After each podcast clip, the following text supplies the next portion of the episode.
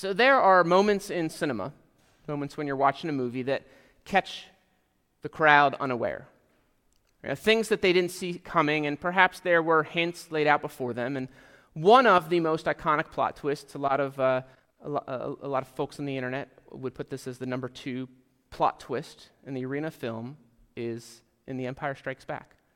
Right? Darth Vader revealing his true identity to Luke Skywalker.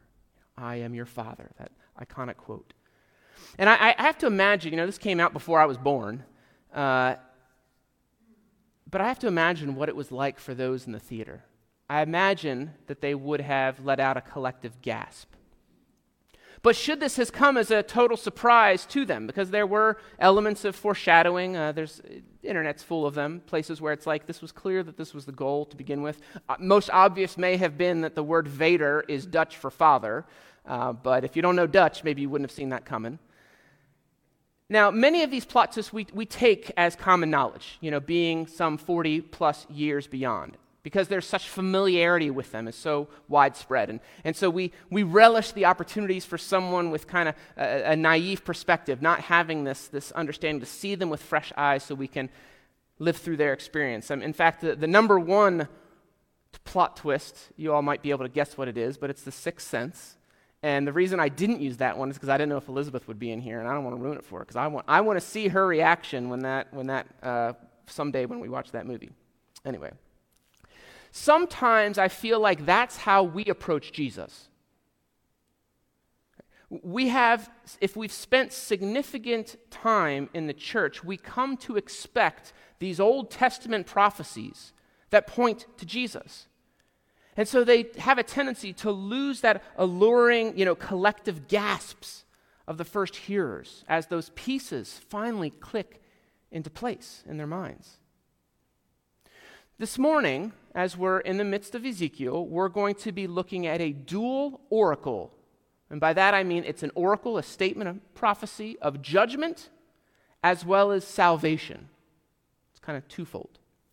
There's judgment against shepherds, against the fat sheep, and I'll explain what that means in a few minutes. But this passage also presents the strongest prophecy about Jesus Christ in the book of Ezekiel. Through this foreshadowing, we'll see that this is also an oracle of salvation to those who call upon the name of the Lord. So, if you'd open your Bibles or Bible apps or follow along, along however you want to, uh, we're going to look at Ezekiel chapter 34. And we'll, we'll, we're not going to cover the entire chapter, but we're going to cover it in a few chunks.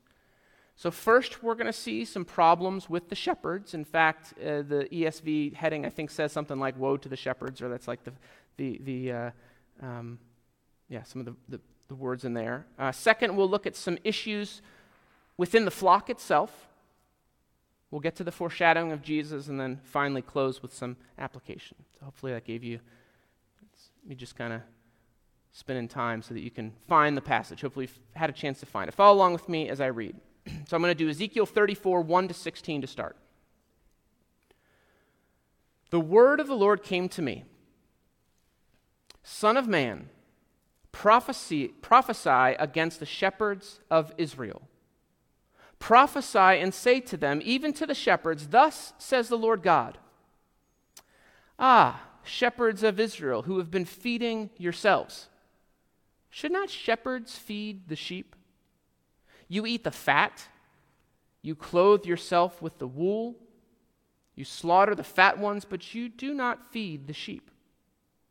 The weak you have not strengthened, the sick you have not healed, the injured you have not bound up, the strayed you have not brought back, the lost you have not sought.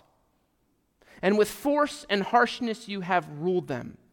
So they were scattered because there was no shepherd and they became food for all the wild beasts. My sheep were scattered. They wandered all over, oh, excuse me, they wandered over all the mountains and on every high hill. My sheep were scattered over all the face of the earth, with none to search or seek for them. Therefore, you shepherds, hear the word of the Lord. As I live, declares the Lord God. Surely, because my sheep have become a prey, And my sheep have become food for all the wild beasts, since there was no shepherd. And because my shepherds have not searched for my sheep, but the shepherds had fed themselves and have not fed my sheep, therefore, you shepherds, hear the word of the Lord. Thus says the Lord God Behold, I am against the shepherds, and I will require my sheep at their hand and put a stop to their feeding the sheep. No longer shall the shepherds feed themselves. I will rescue my sheep from their mouths that they may not be food for them. For thus says the Lord God Behold, I, I myself will search for my sheep and will seek them out. As a shepherd seeks out his flock when he is among his sheep that have been scattered, so will I seek out my sheep.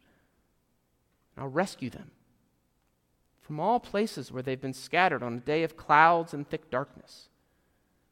And I'll bring them out from the peoples and gather them from the countries, and I will bring them into their own land, and I will feed them on the mountains of Israel by the ravines and in all the inhabited places of the country. I'll feed them with good pasture, and on the mountain heights of Israel shall be their grazing land.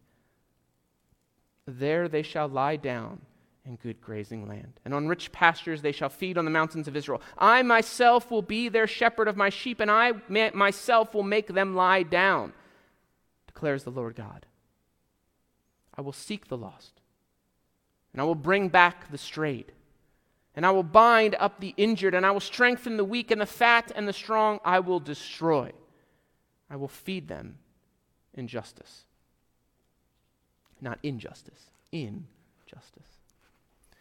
Now, uh, this is a pretty self explanatory passage in terms of the theme of what God's trying to communicate. The primary interpretive key, what we need to understand to really unlock the passage, is deciphering the identity of the shepherds.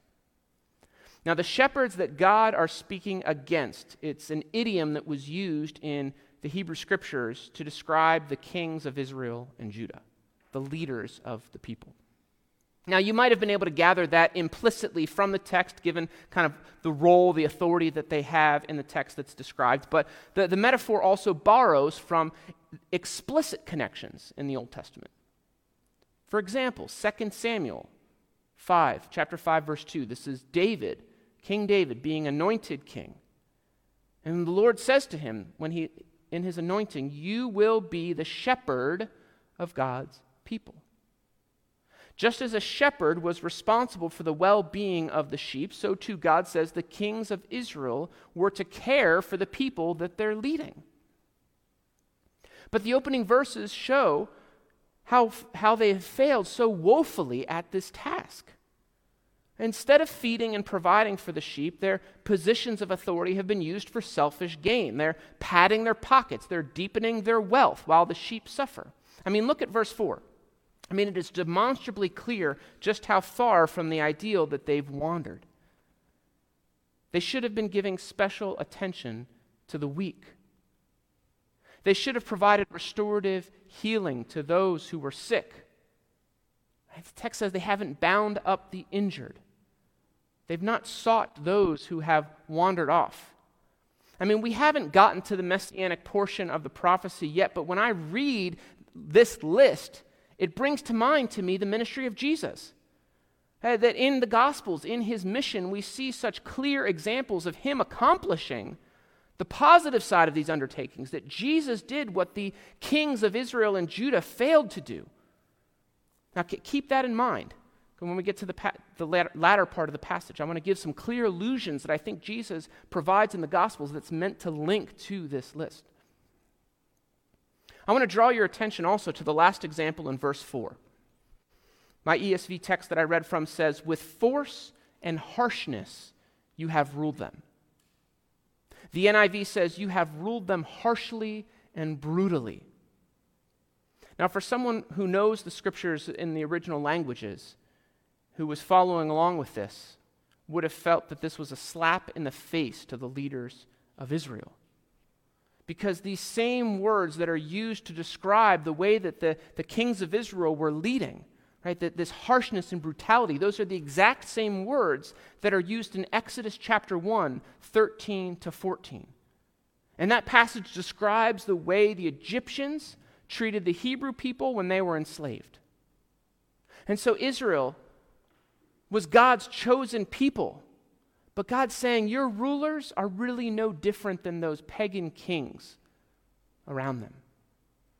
Harshness that they had historically experienced. God's saying, You're no better than them. As a result of this, the sheep have been scattered. There's no shepherd caring for them. No one is out looking for them. They are prey. They're sitting ducks. They're food for the wild animals. But we see the character of God that God is not silent in this moment. He's not sitting on his hands. He promises that he will search for his sheep. This theme is, of God as the master shepherd is picked up from Psalm 80, verse 1. That God, the one who is enthroned upon the cherubim, this king, is also the shepherd of Israel. And so we see in, in the latter part of the passage that I read, God providing words of hope and encouragement. Verse 13, he says that he will bring them home. Something that I think was probably really relevant for them as they're sitting in exile.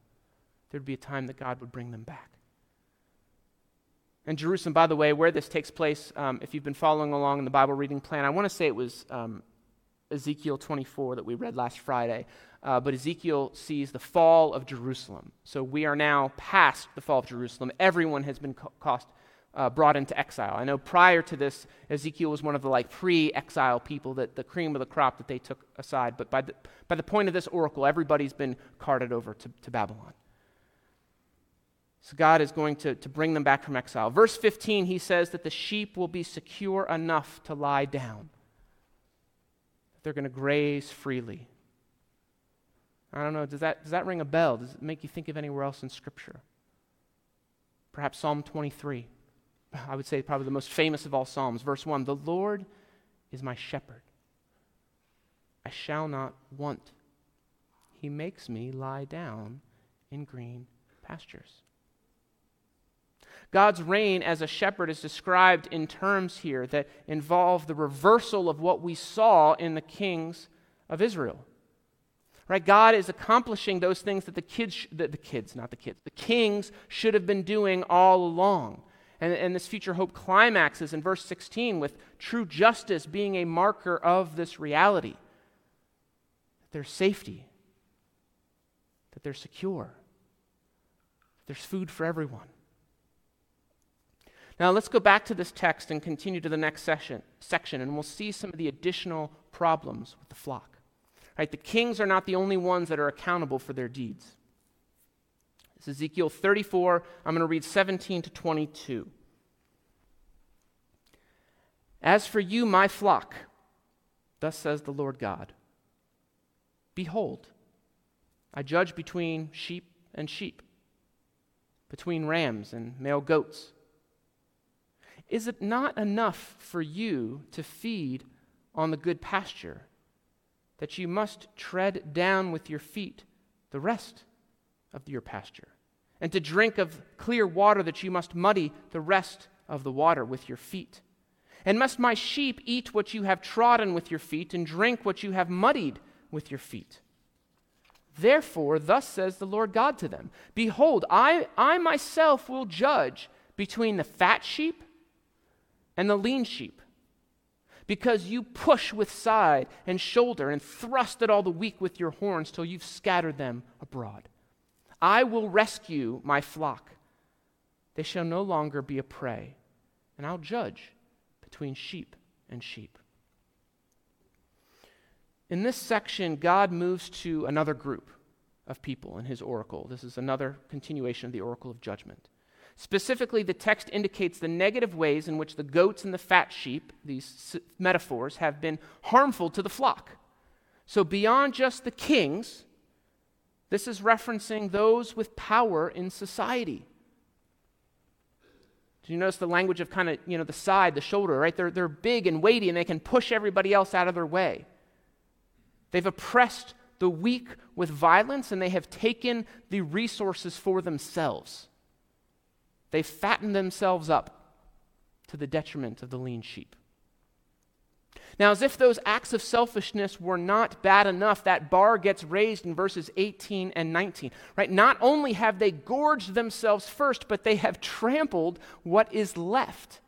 Right? Whatever resources they didn't need, whatever they didn't consume, they've spoiled so that others can't use them.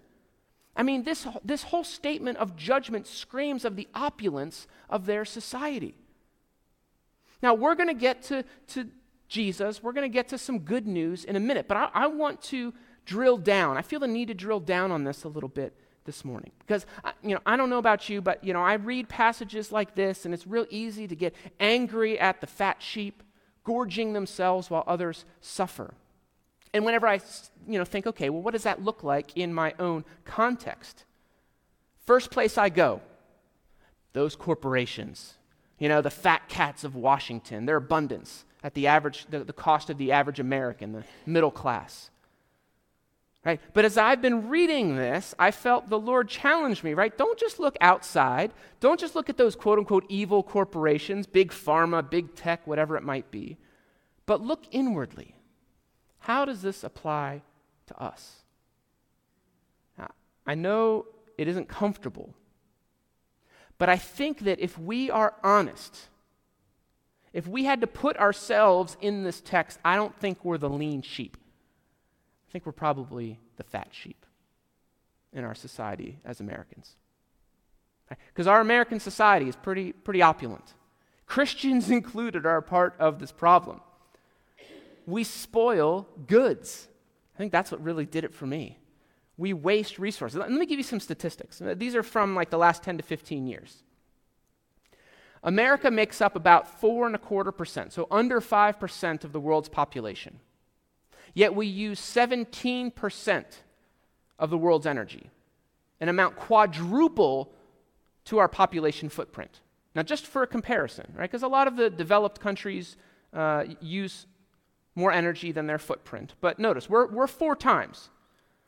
The European, European Union has 6% of the global population and uses 10.4% of the world's energy. So they're like at what? I mean, just under two, double. China has 18% of the global population, uses 25% of the world's energy. They're not anywhere near double, one and a third maybe. With less than 5% of the global population, we use one third of the world's paper, one quarter of the world's oil, 23% of coal, 27% of aluminum, and 19% of copper. Right? We are using resources that are disproportionate to our population. There, just a, a, on another front, some studies suggest that the world actually has enough food to feed everybody in the world. Right? We, we have enough food to feed 1.5 times the global population, but yet there are hundreds of millions, if not billions, of people who go hungry. Ron Sider uh, wrote a seminal, work in 1977 titled Rich Christians in an Age of Hunger. And he walks through the, the scriptures to show us how we're actually more like the oppressors of Egypt than those who were being oppressed in slavery as Israel. I mean, just an ex- as an example for our waste of food. In 2010, Americans had 430 we possessed 430 billion pounds of food, and we wasted 31% of it. And that contributes, right, significantly to landfill usage, to other waste, prevents people, you know, it's, it's the whole, I mean, it's, it's a little bit uh, overplayed, but the whole, like, if you don't eat your dinner, right, there's, there's starving children in Africa that want it, like, could use it, right? Like, it's, it's a true statement. Now, the, the, the logistics of getting it there, you know, the, the, there's all kinds of complexities in that. But the reality is, we are a culture of waste. Uh, to me, that seems more like the fat sheep trampling the pasture, muddying the waters while the marginalized suffer. This rampant idolatry of consumption is not sustainable for our world. It's not good for our souls. I, I, know I kind of like just dropped the bomb, created a dilemma, and I, I don't have answers to that dilemma. But I do think that as followers of Jesus Christ, we ought to be doing something about it. As I said earlier in the service, God called us to be stewards of this creation. If, if we're using four times our population in, in we'll just say, the, the, the oil, well, what happens if every human on earth needs to access that oil? There's not enough to go around. So, what do we do about it? We should be rejecting the consumeristic tendencies of our culture the unchecked capitalism that's full of waste. Now, there are far, people far smarter than me have written about this. I actually just last week finished a book. Uh, Richard Foster, uh, I, I, we, we went through his book, Celebration of Disciplines, all those spiritual disciplines, earlier this year. He wrote a book in 1981 called Freedom of Simplicity, which, even though it was written 40, what, 42 years ago, it's still prophetic today. Because until we see ourselves and our own disproportionate consumption as part of the problem, we're going to be slow to change in this. And he's got some suggestions. It's a, it's a good book. I'm returning it to the library this week, so you can request it. Carnegie Library has it. let's get to some good news. After these statements of judgment against the shepherds and the fat sheep, the Lord promises coming restoration. So we're going to finish that paragraph. I, I probably stopped somewhat suddenly there at verse 22. Let's jump back in. Ezekiel 34, 23 to 24, the promise of God. God says, And I will set up over them one shepherd, my servant David, and he shall feed them. He shall feed them and be their shepherd. And I, the Lord, will be their God, and my servant David shall be prince among them. I am the Lord. I've spoken. Now, before we get to the fulfillment of Jesus, let's make sure we're putting this in the original context. So, God has been lambasting the current rulers. He shared his sympathy that the house of Israel is like sheep scattered about. And earlier in our passage, he said that he would gather them up, that he would be a shepherd over them. But here he gives more details about the forthcoming shepherd. That this is going to be someone in the lineage of David. They would have read that as a political ruler over the people. I mean, this promise would have fulfilled the, the covenant of David. Back in 2 Samuel 7, basically, David promises to, you know, says he wants to build a temple for God, and God says, No, you're not going to build a temple. Your son will build a temple, but you know what? You honored me in such a way that I'm going to make this covenant with you. And saying that David's lineage would continue, and one of his descendants would, would be a king whose throne would be established forever. Now, to us, right, this is going back to that beginning, right, where you have these plot twists. For us, with the benefit of hindsight, this all screams Jesus Christ. But this would not have been obvious to the original hearers or even the contemporaries with Jesus. We, we've been discussing this in our small group as we've been going through the Gospel of Mark. The people expected a militaristic, political leader someone who was going to overthrow the burden of the Roman Empire upon them. You know, we, we say shepherd and we imagine Jesus, you know, with that, like that uh, uh, image of Jesus with, you know, carrying the lamb on his shoulders, you know, so tender, right? But shepherd here in our passage, the, the root of where they had was a, a king, a political and militaristic leader. But as we know, Jesus didn't come to take up the sword, but to take up a cross in order to rescue his people. But as we read the Gospels, we cannot miss the significance on which his teaching intersects with this teaching and this particular prophecy. Let me read a few examples for you. And again, this is on top of all those like tangible healing elements of Jesus' ministry that fits with the caring of the sheep that we see in, in the first uh, in verse four of, of Ezekiel 35. So here, here's some ex- very explicit claims of Jesus. Again, people saying, oh, Jesus never claimed to be God, never claimed to be anyone special. It's like, if you know the context of this stuff, that's just, that's baloney. John 11, 11. Jesus says, I am the good shepherd. Right? One of those I am statements, which also brings in that whole, you know, uh, reference to the name Yahweh, claiming the name Yahweh. I am the good shepherd. The good shepherd lays down his life for the sheep. And the context of that passage, what is he comparing and contrasting himself to. We talked about it last fall, I think. He, he's saying, I'm the good shepherd. I am better than these hired hands who don't actually care for the sheep. Uh, maybe another word for hired hand would be other shepherds who have done a pretty crummy job of it. Seems to fit with Ezekiel 34 pretty good. Luke 15, 4 to 6. Jesus says, What man of you, having a hundred sheep, if he has lost one of them, does not leave the 99 in the open country and go after the one that is lost until he finds it? And when he has found it, he lays it on his shoulders, rejoicing. There we go. We get that little picture of Jesus. When he comes home, he calls together his friends and his neighbors, saying to them, Rejoice for me, for I found my sheep that was lost. Now, th- this is Luke 15. It- it's the three, there's three passages, three stories of uh, something that was lost but found. The third is the prodigal story of the prodigal son. I don't think that it's an accident that one of the three stories about something that was lost, that Jesus uses the object of a lost sheep. Fits with what we saw in Ezekiel 34. Jesus is doing what the Israel's leaders, that Israel's shepherds were supposed to be doing. Here's another one Matthew 9, verse 36. It says, When he, Jesus, when Jesus saw the crowds, he had compassion for them because they were harassed and helpless like sheep without a shepherd. Fits right with Ezekiel 34. Also, this will be the last one Matthew 25, verse 32. This is more statements of judgment. Before him will be gathered all the nations, and he will separate people one from another as a shepherd separates the sheep from the goats. I think that's an intentional metaphor highlighting that second part of the passage that we read this morning, focusing on the judgment of the fat sheep, also grouped with the, the goats of our passage.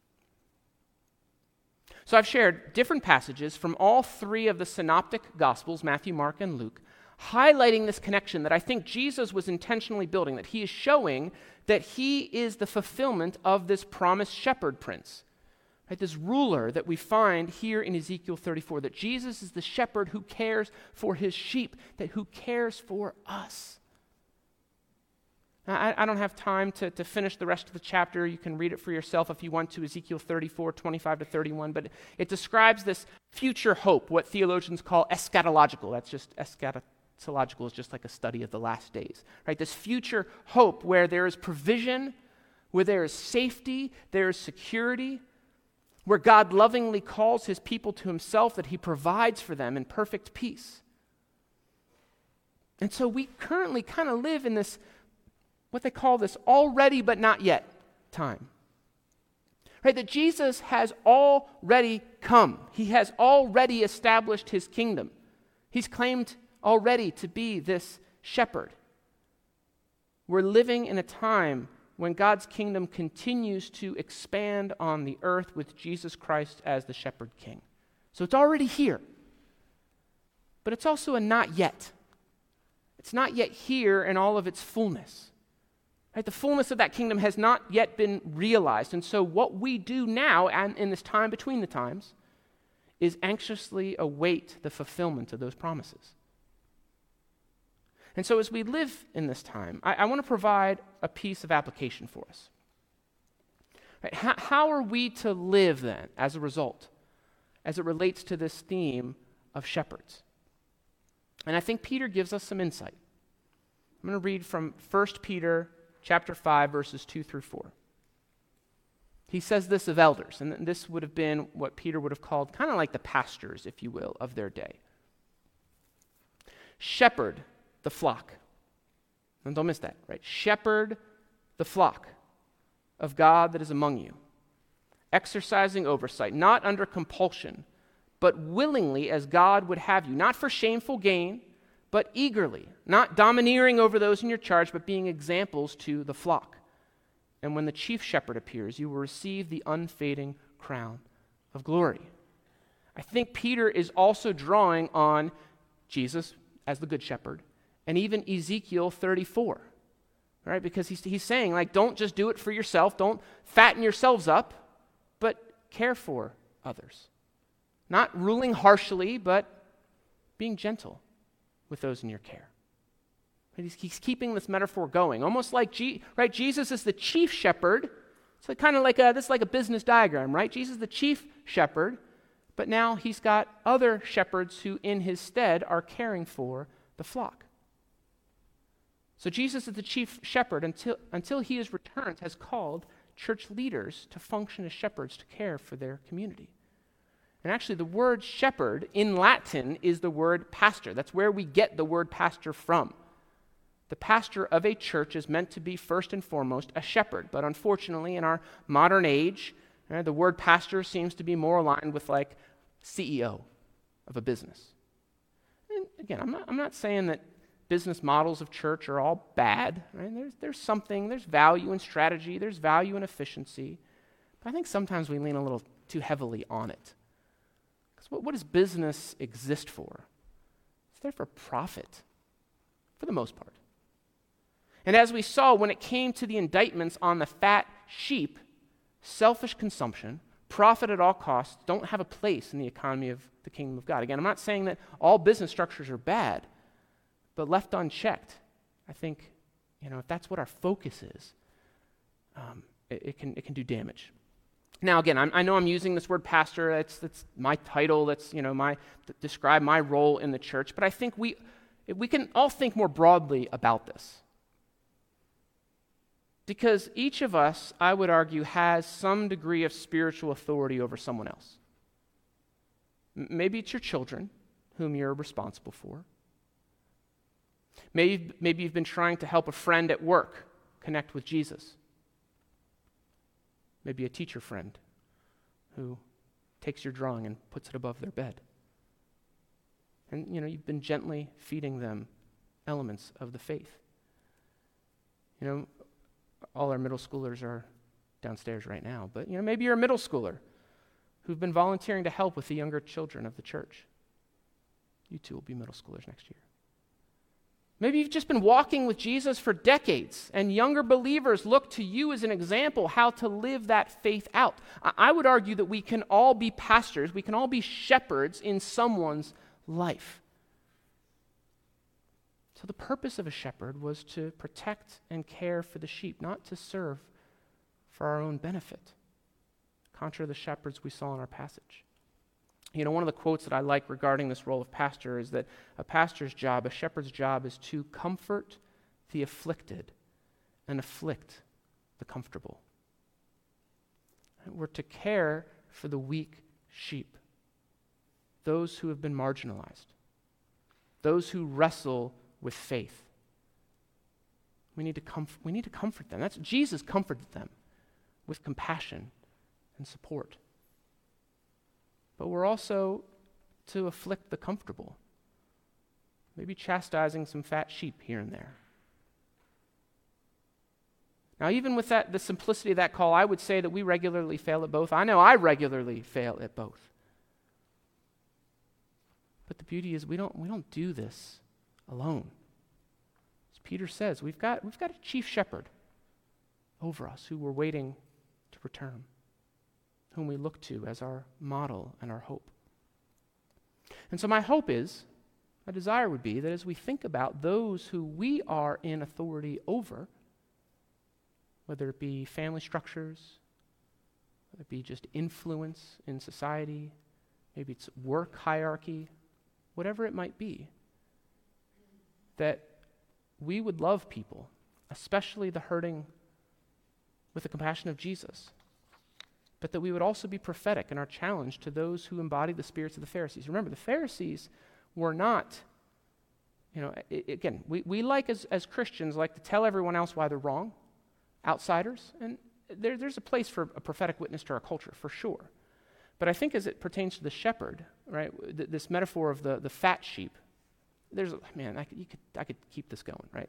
There's a point, you keep wolves out. But there's also a point where I'm, what I'm talking about here is the interior. How are we challenging those in which we have some degree of authority over in our own flocks? The fat sheep, making sure they're not nudging all the runts of the litter out of the way. You know, the Pharisees, like I said, I think that's who we saw in Jesus. So anyway, those are some things to think about. You know, we're waiting for our good shepherd to return. Uh, let, me, let me give you some themes to consider this week to think about. So, I'm not suggesting that this passage should correspond a one to one correspondence with American government or leadership. But, right, if we look at Ezekiel 34 and the chastisement on the shepherds, what elements should be present in compassionate and servant, and dare I say, political leadership. And then think about what's missing from our political experience. Again, if we're thinking, if we're remembering the context of the passage, Ezekiel 34 as shepherds is about political leaders. So I don't think it's too much of a stretch for us to say, hey, these political leaders in Israel were doing something wrong. What lessons can we glean from that and see where our political experience might be a little bit broken too? Second is this as we think about perhaps if we are fat sheep, where is the Holy Spirit bringing conviction of your pursuit of excess? How can you seek transformation in this area of life? Lastly, we all might be shepherds in some way, but we have one good shepherd, shepherd, Jesus. Are you living? Are you in his flock? Or are you off wandering off somewhere? Have you seen those videos of, you know, Jesus, uh, I don't know, I've seen it on like Instagram, but it's a shepherd like pulling this sheep out of a ditch and then it like runs away and then it does a u-turn and it just like within five seconds is right back in that ditch. And it's, it's a point of like me after jesus rescues me.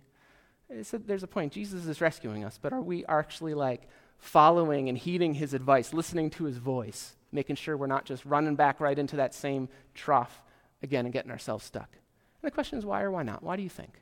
You know what's, what's alluring out there if you find yourself not in it? So, anyway, those are some themes to think about. Let me pray, and we'll close with, with another song.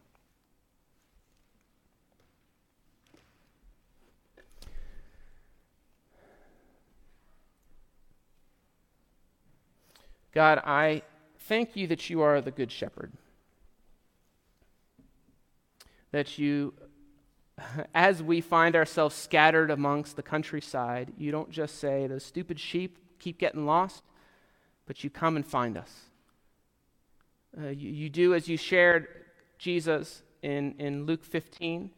You do something that would be considered irresponsible in that day and age, leaving all the, the good sheep behind to go rescue that one. But may that be meaningful to us to understand the lengths that you would go f- to. It seems to defy rationality and defy reason to rescue us. Lord, as we are part of your flock, may we be a people who listen to the sound of your voice and who seek to be uh, uh, caretakers of others in this flock, drawing them closer to you. God, as we go from this place, may we have your spirit in us to guide us in the path that you would have us walk. In Christ's name, amen.